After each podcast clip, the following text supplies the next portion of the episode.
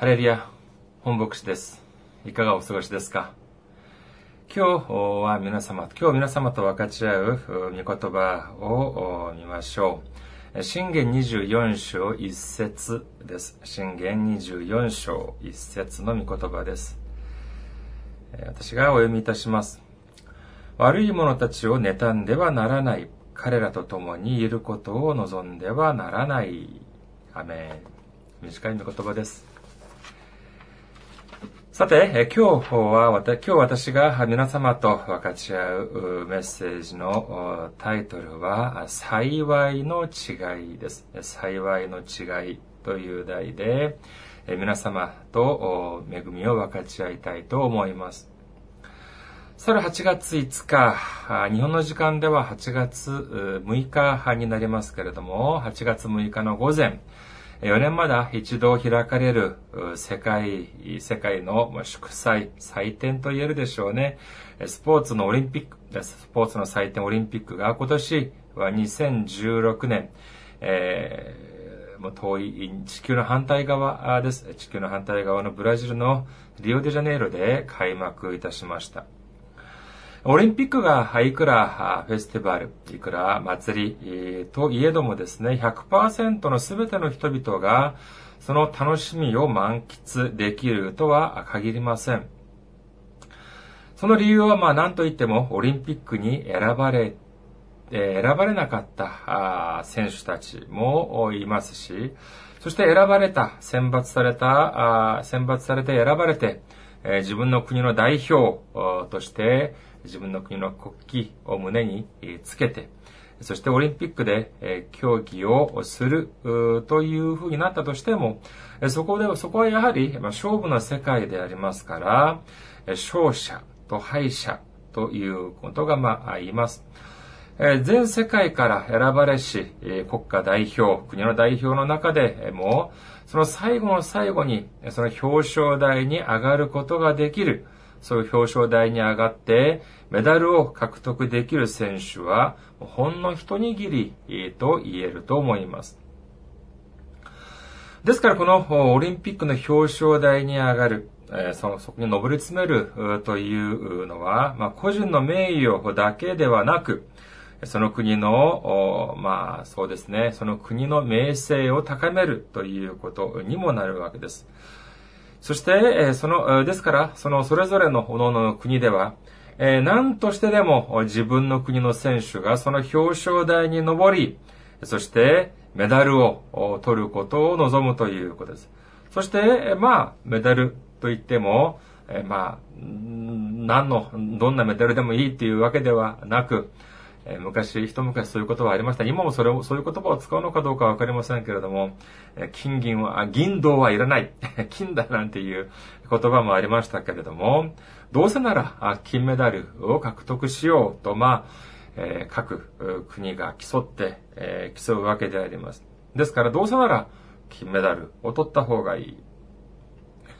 それで、えー、そのまあ、報奨金というのも設定して、まあ、その選手たちの、その動機づけ、えー、を、まあ、働かせると言いますか、えそういうふうに言いましていて、日本の場合はですね、え今度のリオのオリンピックでは、だいたい、え金メダルの場合は報奨金が500万円、銀は200万円、銅は100万円というふうにま設定され、設定もされていると言います。では、このような栄光、じゃあこのような栄光というのは選手だけかと言いますと、いや、そうではありません。その選手を育てたコーチとか監督にも、やはりその栄光というのは、ああまあ、そう回っていくというわけになります。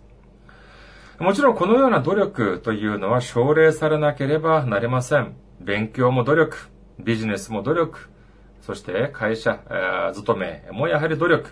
そしてこのようなスポーツもやはり努力です。努力はもちろん美しいことです。しかし、この前に努力というのは美しい。しかし、この努力の前にある就職をつくと、ちょっと妙なことになってしまいます。それは何かというと、なりふり構わず、つまり、方法を選ばずというようなことが前につくと、少し言葉の意味合いが変わってしまいます。努力は確かにいいことです。しかし、なりふり構わず、努力をするというと、それはどういう意味でしょう？それはつまり、やっていいこと、悪いことを、これを構わず、とにかく何でもやるということになってしまいます。もちろん、えー、家庭より結果が大事です。結果は大事です。どのようないい素晴らしい家庭があっても、結果が出さなきゃ、結果を出せなければ、これはまあ意味がありません。しかし、そのいい結果のためにやっていいことと悪いことをみんな混ぜこぜにしてやってしまう。こういうふうになってしまったら、それこそ深刻な問題になってしまいます。先に申し上げましたように、オリンピックではたくさんの選手たちが自分の国の名誉をかけて競争します。メダルをもらい表彰台に上がることになって、なったら、その競技場に集まっている数千、数万の観覧客だけでなく、全世界でその選手を見守る人たちから拍手喝采を受けます。しかし、えー、あの手この手を選ばずにやってはいけない行為、えー、不正行為をやってしまったら、これは深刻な問題になってしまいます。代表的な不正行為が、あ例えば、禁止されている薬物を服用するということです。特に陸上な水泳のように、速度、スピードを争う競争競技の場合は、えー、本当にもう時には1秒2秒ではなくもう0コンマ1秒2秒ということを争うことになります。しかしこの時に禁止されている薬物を使ってその人間が持っている能力を不当な方法で、えーまあ、釣り上げる、えー、そういうふうにして勝ったとした場合はこれはどうなるでしょうか彼がもらったその選手がもらったメダルはもちろん拍手も栄光も賞賛もすべて剥奪されてしまいます。今日の御言葉をもう一度見てみましょう。悪い者たちを妬んではならない。彼らと共にいることを望んではならない。皆さん一つテストをしてみましょうか。イエス様を信じることが救いであり、イエス様を信じることが祝福であり、イエス様を信じることに望みがあり、イエス様を信じることに罪のあがないがあり、そしてイエスイエス様を信じることだけが全ての成功に行く、行く道だということを信じますか？本当に信じますか？私たちはそう言いながらも何かしらその頭の隅っこに、えー、何か奥歯に物が挟まったようなあことを思うことがあります。何かが少し、えー、すっきりしない。この気持ちは何でしょう？そうです。聖書の御言葉はすべて、まあ、いいことだらけです。悪いことなんて書いてありません。でも、現実はそんなに甘くない。もしかしてそんなことを思ってませんか？これはまるで私たちが学校に通っていた時に、小学校や中学校の時に、え重さどれぐらいのものを、えどれぐらいの高さから落とします。するとそれが、え地面に下に落ちる時間はどれくらいかかりますか公式もあります。そしてその公式に当てはめて答えを導き出します。えそうするとどうなりますか答えは出ます。でも現実はどうです？どうですか？現実は誤差があります。先生に質問します。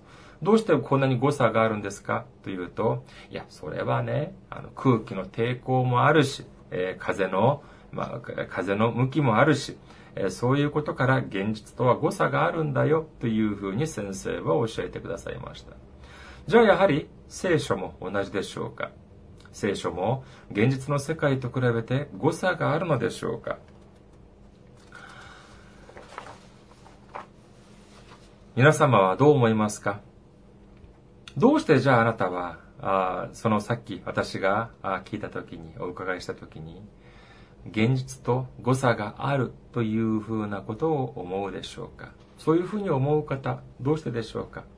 もしこういうことを尋ねると、まるで、えー、その方はこういうふうに答えるかもしれない。そんなの当たり前じゃない。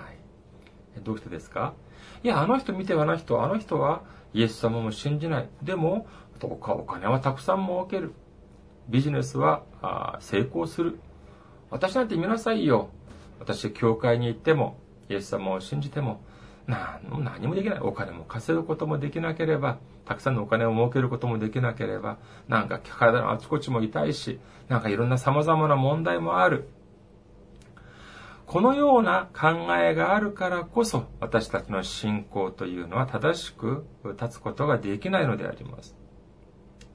聖書にはそういうふうに書かれてあるけれども、現実は違うというような思いがあるからこそ、強い信仰を持つことができないのであります。では強い信仰、強い、強い信じる心を持つためにはどうすればいいでしょうか考えてみてください。私が愛する人がいます。それはその対象が恋人、彼氏や彼女という時もありますし、そして友達、または親戚、そして先生、または教え子。職場の上司、または部下の場合もあります。親の場合もあります。そして自分の息子、や娘、えー、ももちろん私たちが愛します。じゃあその私が愛している。うん、どちらにしろ私はその相手をとても愛しています。しかしその相手が私に言います。私はあなたを99%だけ信じます。そういう言葉をもし私が愛している相手から聞かされたとき、皆さんはどう思いますか？私はあの人をとても愛しているのに、あの人が私にこう言った。私はあなたを99%信じます。もしそういう言葉を聞いたら皆さんはどう思うでしょうか？あ、99%も私を信じてくれている。あ、それはとてもありがたい。本当にそういうふうに思いますか？いいえ、違います。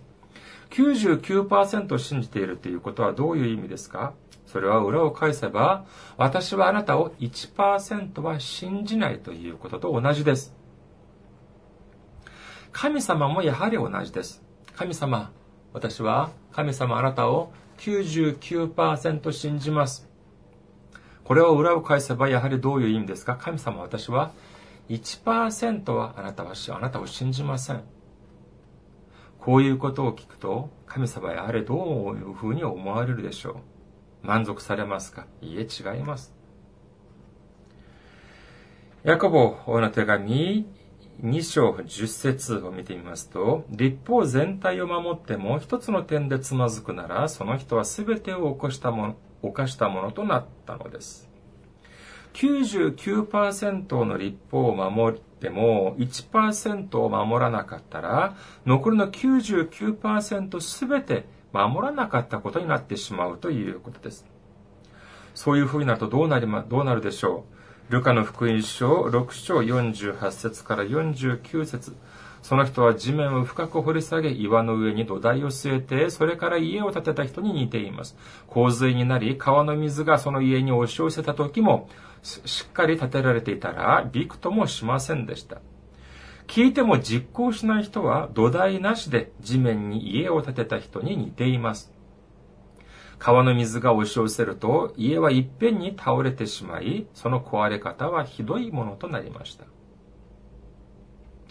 つまり100%の信仰がある人はその信仰の家をよく建てたので、うまく建てたので、どんな試練が向かってきても、びくともしませんが、その信じる心が足りない、その人はどうなりますか？外から見れば立派なように見えるかもしれませんが、その信仰が、その信仰が心の中に正しく立っていなかったので、その壊れ方がとてもひどいものとなったということです。私たちの隣にもですね、隣人の中で、私の周りの中中にも、全然教会にも行かない。しかし、ビジネスは商売は繁盛する。会社ではどんどん出世する。そういう人、そういうように見える人もいるかもしれません。しかし、自分はどうですか？自分は信仰があるにもかかわらず、何かいろいろな苦労ばかり、そして、問題だけだらけだというふうに見えるかもしれません。こういうふうな見え方はいつ頃から始まってんでしょうか ?5 年前 ?10 年前？いや、違います。この信玄、今日の御言葉、信玄は主にソロモン王の時のに、ソロモン王のことが書かれて、ソロモン王が言った言葉が、まあ、主に書かれていますけれども、このソロモン王という人はですね、紀元前、えー、900年代の人です。その人がもうこういうことを言っているわけです。つまり、紀元前900年代、つまりイエス様が来られる900年前にもすでにこういう見方というのがあったということです。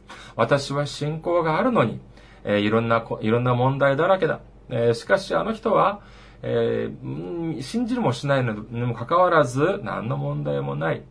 えー、お金もたくさん儲けてる。そういうふうに思う人がいたということなんです。ですから、今日の御言葉宣言24章1節悪い者たちを妬んではならない。彼らと共にいることを望んではならない。だから、ですから、もしも、こんなことを羨ましがるかもしれないから、こういうふうに記録されているわけです。それだけではありません。信玄24章19節悪を行う者に対して腹を立てるな。悪者に対して妬みを起こすな。とも書かれています。悪い行う、悪い行いをする者にが何をしても腹を立てるなということです。そしてそれを、それをうや、羨ましがるな、妬むなと言っています。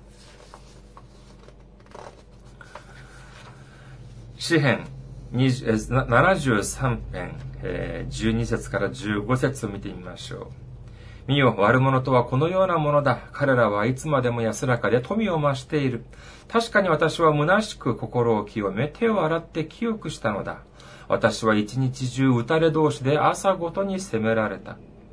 もしも私がこのままを述べようと言ったなら、彼は確かに私はあなたの子らの世代のものを裏切ったことだろう。この詩篇を書かれた人も悪者たちがいつも安らかで、そして富を増しているのに、自分は一日中責められて、本当に苦労をしているということなんです。一日中打たれ同士で朝ごとに責められたというふうに言っているんです。じゃあそれを神様は知っていますか？知りませんか？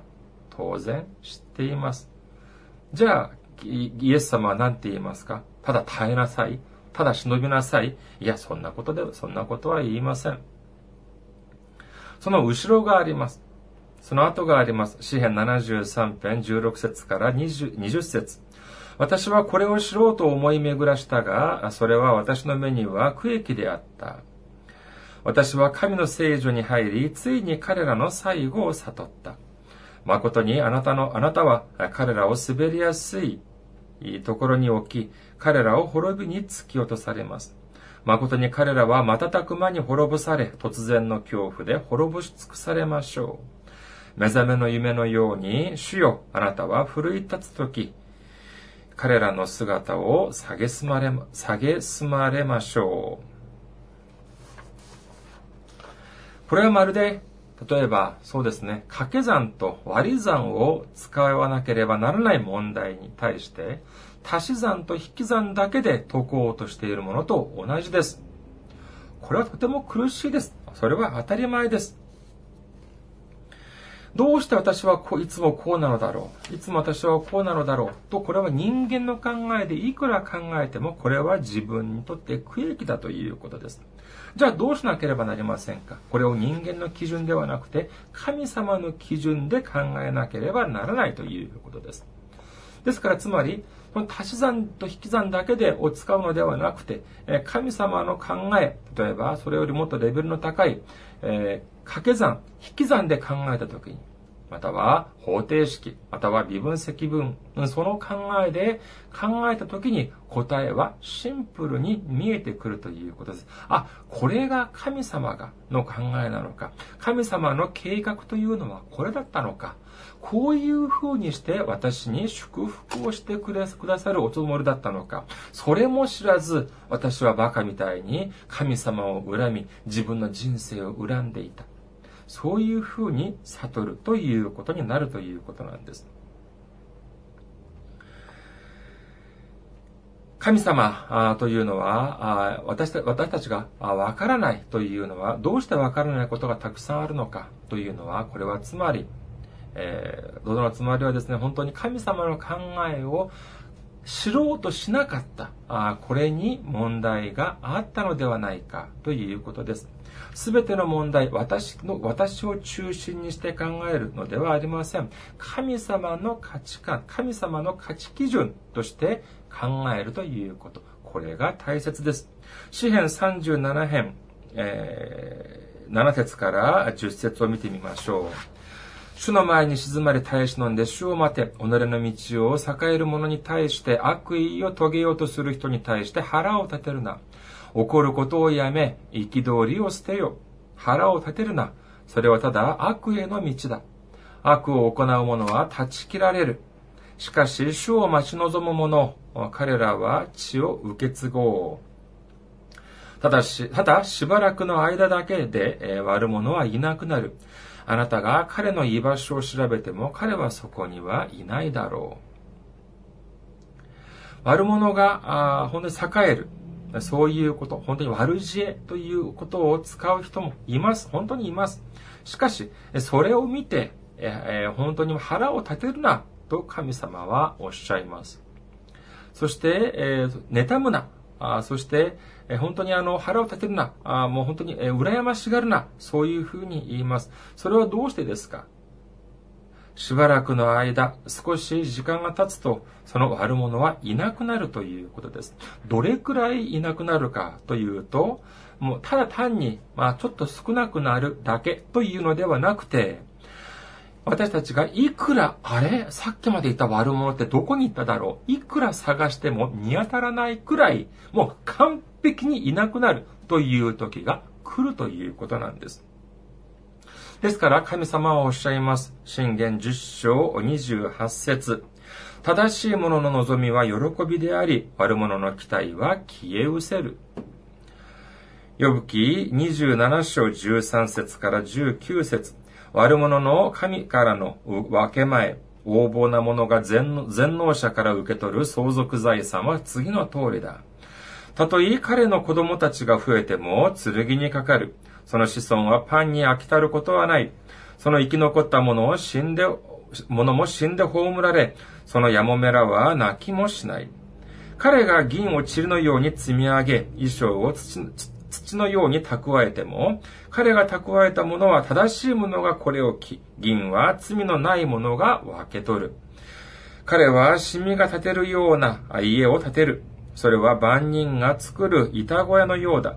とも者が寝ると、もうそれきりだ。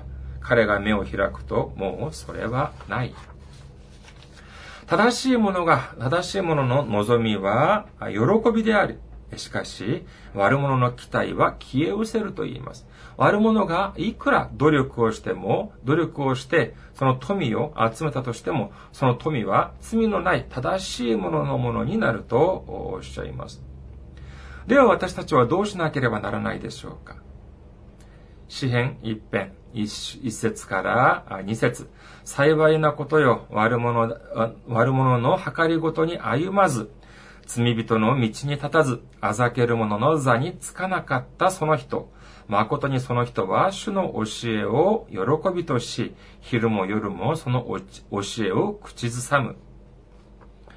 正しい者は、その悪い、悪知恵に歩まずと、歩まない。その人と悪知恵を企む人、悪いことを企む人と一緒にいない。そして、その人を羨ましがらない。ただ、神様の御言葉、神様の教えを喜びとし、昼も夜もその教えを口ずさむ、その教えというのを常に頭の中に、胸の中にしまっておいて、ただそれだけを考えるということです。ペテロの手紙、第一、第一、ペテロの手紙、第一章、13節から15節ですからあなた方は心を引き締め、身を慎み、イエス・キリストの現れた時、あなた方にもたらされる恵みをひたすら待ち望みなさい。従順な子供となり、以前あなた方が無知であった時の様々な欲望に従わず、あなた方を召してくださった、召してくださった聖なる方に倣って、あなた方自身もあらゆる行いにおいて聖なるものとされなさい。と聖書はおっしゃいます。言葉を締めくくります。オリンピックでは競技が終わり、そして上位にランクインした選手たちにはドーピングテスト、薬物テストをします。そしてこの薬物テスト、その正当な方、彼彼らがもし、その選手たちが正当な方法でメダルを取ったなら、何も恐れることはありません。正々堂々と検査を受けて、そして彼が、彼らが受けたその栄光を受けることができるということです。しかし、彼がその検査でもしもその禁止されている薬物が検出されたなら、そのメダルは剥奪され、そして全ての努力と栄光と賞賛は、やはり一緒に剥奪されてしまいます。ヨハネの目視録3章11節を見ます。私はすぐに来る。あなたの冠を誰にも奪われないように、あなたの持っているものをしっかりと持っていなさい。神様はすぐ来るとおっしゃいます。そしてその瞬間まで私たちは神様の御言葉を99%の信仰ではなく100%の信仰として持ち、そして私たちが持っている祝福を本当にしっかりと持って誰にも奪われないように、奪われないようにすること、いつも慎む。そしてただ神様にだけを、イエス様だけを私たちの望みとすることが大事と言えるでしょう。今日はここまでにします。では、来週お目にかかりましょう。さようなら。